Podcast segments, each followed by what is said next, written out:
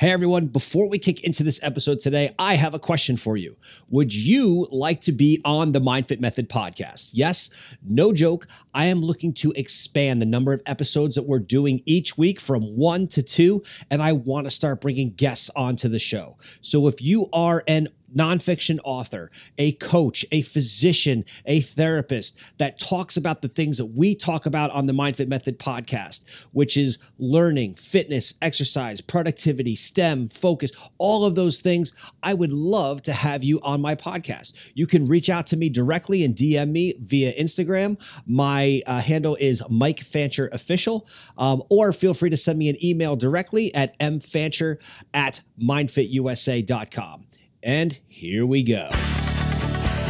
Hey, everybody, what's going on? I'm Mike Fancher, and welcome to this episode of the MindFit Method podcast. All right, so today we're going to talk a little bit about a rebuild. And I don't mean a rebuild in the sense of a rebuild car, although I'd love to do that someday. I'm talking about a rebuild that really seems to need to happen right now in society. And what I mean is a rebuild in the world of productivity, a rebuild in the world of creativity, and a rebuild in the world of resilience. All things that in the world today seem to be lacking. Um, and it seems like it's getting worse. And I think so much of this was exasperated by COVID. Because when COVID happened, think about this for a moment. You had people that were used to being out every day, interacting every day, either with people that they like, people that they don't like. They got to hear more different um, points of view and how people think or felt about things. And then all of a sudden, boom, COVID comes in, locks everybody into their homes for extended amounts of time. And when that happened, guess what else happened? The usage and the amount of time spent per day on smartphones, on uh, social media apps, all of it skyrocketed through the roof, right? Because that was then how people were communicating. And as you know from previous episodes, if you've listened to them, when we do that, it totally disrupts all of our dopamine production in our brain. It disrupts the uh, how we are able to stay resilient when it's very difficult to be resilient when you're constantly in a dopamine induced state of bliss, right? And then now we're into a world where productivity is down. Uh, we have people that are still fighting to stay remote workers. We have companies that are saying, no, come back to the office. Um, but in the end, people's productivity is down, right? Companies will tell you that everywhere you go right now, productivity is down. Um, and when productivity is down, let me tell you something creativity is also down. We focus so much today on the word productivity. How do we bet? How do we improve it? Um, but one of the catalysts to productivity is creativity. And I think we've lost focus of that.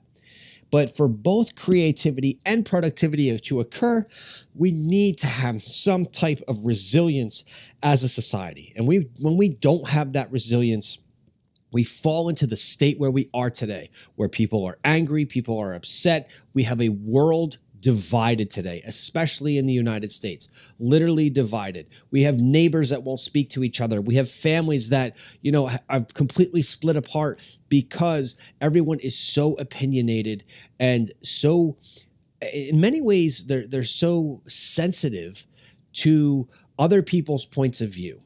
And that's where it goes to the old saying, well, if you don't think like I think, then you must hate me and I must hate you, which could not be further from the truth. But that's how people are feeling today.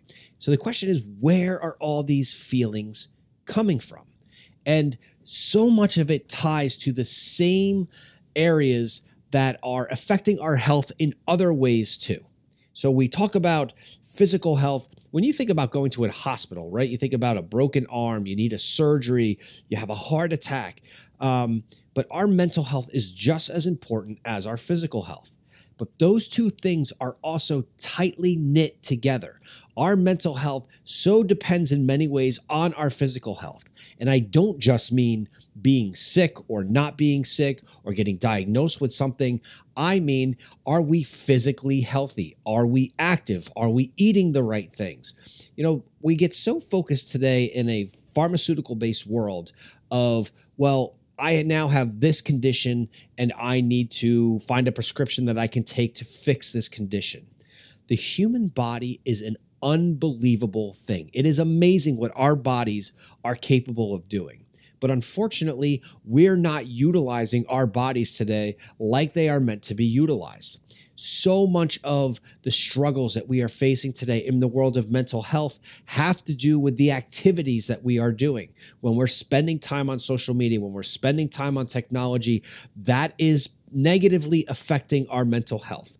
Whether it's because we are then comparing ourselves to others. So we see someone post on social media, we're like, ah, oh, I wish I looked like them Okay, well, there are, as you probably know, there are a million apps out there that can physically change your appearance. You use things like Facetune. Um, now, I've seen apps that show up on my feed where a person's putting abdominals on their body that don't exist. It could not be the worst form of uh, like misinformation that's ever out there because people are not showing who they really are. Yet someone else is comparing themselves to a fake entity of a person because it's not even the real entity. So we're comparing ourselves to others. We're spending time on social media apps that are killing our productivity. They're killing our health. They're doing all the things against our body that we should be doing because it's causing us to sit and when we sit all day, which our bodies were not intended to do, it negatively impacts our physical health. And when our physical health is negatively impacted, it negatively impacts our mental health. The two are closely tied together. You know, I remember if you've ever seen the TED Talk by Sir Ken Robinson um, about how schools kill creativity he brings up a point and he says, We've got to a world today where we literally just view our bodies as transport vehicles for our heads because we live in our heads all the time. And unfortunately, technology companies today are trying to make us that worse. They not only want us to live in our heads um, in the real world, but still live in our heads. Now they want to create metaverses and all these other worlds of essentially virtual reality or augmented reality, where now where we're living is not only just in our heads in the real uh, version, but now we're just living in our heads in a virtual or a um, augmented version, which is insane because we're not paying attention to real life. You know, I see so many kids today that are watching these influencers on different social media platforms. And when you have a platform today, um, what you say matters. And especially if, if you do have a, a large audience. So I'm watching young boys get influenced by people that are saying you have to be the super masculine man. I see other influencers saying you need to push away that masculine uh, identity that you have, and you need to be one with your emotions. And because those people that are always so loud on those platforms generally are also extremely extreme from one way or the other, right? Um, it, there, there's no middle ground. People can, especially for a young boy, you can be a masculine boy who is you know, focused on being strong, being tough, but you can also be in touch with your feelings and your sense of fulfillment and all of those things as well. You can tie those two things together. But we live in a world today where we're always out on the fringes and the information that we're getting is always on one side or the other. We see it in politics, uh, we see it in health. Now you either, you know, have to be a vegetarian or you have to be a carnivore. You what happened to all the people that are in the middle that have no problem, you know, eating chicken and broccoli and a sweet potato on their plate? And it's like, oh, well, if you're that, then you're in the middle and you're not deciding which way you want to go. You don't have to decide which way you want to go. You have to decide what's best for you, what's best for your health, um, without bringing in too much information from these fringe, um, really loudmouths in a way, right? That are on both sides of the world. But all of those things are affecting our productivity, our creativity, and our resilience. And it's funny when you talk about productivity and creativity in the same uh, sentence, you know, people see them as two very different things. But I'm going to tell you a true story. When I was writing my first book, um, The MindFit Method, I would sit down on a computer and try to type, try to write. And I would literally just watch the cursor that was on the screen blink and blink and blink. And I just could not get anything out. So I had set times that I was sitting at the computer. I was staying very consistent. I was staying disciplined, doing all the things that you're supposed to do, right? If you look at James Clear's books, Atomic Habits, I was doing all of the habits I needed to do. But as much as I was attempting to be productive, when my creativity was not there, my productivity was not there. Because if I wasn't being creative, I couldn't be productive. I couldn't write. So, how did I change that? I removed myself from the environment of trying to write while sitting in front of a computer screen and wound up walking hundreds, literally, hundreds of miles while dictating the book that I wanted to write. And that was literally the approach that I wound up taking it. But without creativity and without me putting myself in a situation where I could be creative, where I was moving, where I was doing the things that I wanted to do, I could not be productive. And we are going to find the same thing in the workplaces that we live, that people are working in today, in the schools where kids are learning today. When you're sitting there in absolute structure, and you're just trying to get through core content curriculum in a school district and you're not providing for creativity, you're not providing for movement in the school. This was always something that baffled me. Uh, and if I've heard this story before, you may, if you've heard me tell this story before, you're probably going to smile when I talk about it again. But I was once in a school district where I went into the gym of the school, and you know they have those blue pull-up bars that are screwed right into the you know concrete walls of a school. So there was a plaque that was right in you know on the wall in front of the pull-up bar, and I was thinking, oh wow, maybe that's the record that someone currently holds in the school for the number of pull-ups that they can do. So I walk over to this pull-up bar while I'm visiting this school, and the plaque there uh, as I got close, I read it, and no, it did not say that you know Johnny Smith or Susan, whoever you know, held the pull-up record of the school. Nope. What that sign said was "Do not hang from bar." Guys, it's a pull-up bar. But yet they're not allowed to hang it on the bar. They're not allowed to be a kid. They're not allowed to have movement in the school because in a school, many school districts' minds, movement means disruption. I witnessed this so many times uh, while I had my physical facility at MindFit. Um, movement in a school district equals disruption. It should not be that way. But when you don't have movement, you don't have creativity. When you don't have creativity, you don't have productivity. It's part of the reason that the schools are struggling so much today. We're trying to fit so much into a compressed time frame that the kids are not allowed to be kids. That's why there are school systems in the world, Finland specifically comes to mind, where so much of their schooling is actually done outside. Uh, they're done running around, they're done in the woods amazing different types of programs and uh, approaches to education that work so much better. And arguably, Finland has the best education system in the world. And it depends who you talk to and what you're you know, measuring for that. But arguably, for a very long time, Finland has one of the best education systems in the world. But yet, they provide for movement. Movement equals creativity, creativity equals productivity. And you could say the exact same thing about our workplaces. So during COVID, when people were allowed to work remote and work from home, what were they doing? So many times they were staying in their house all day long, not even coming out of their home.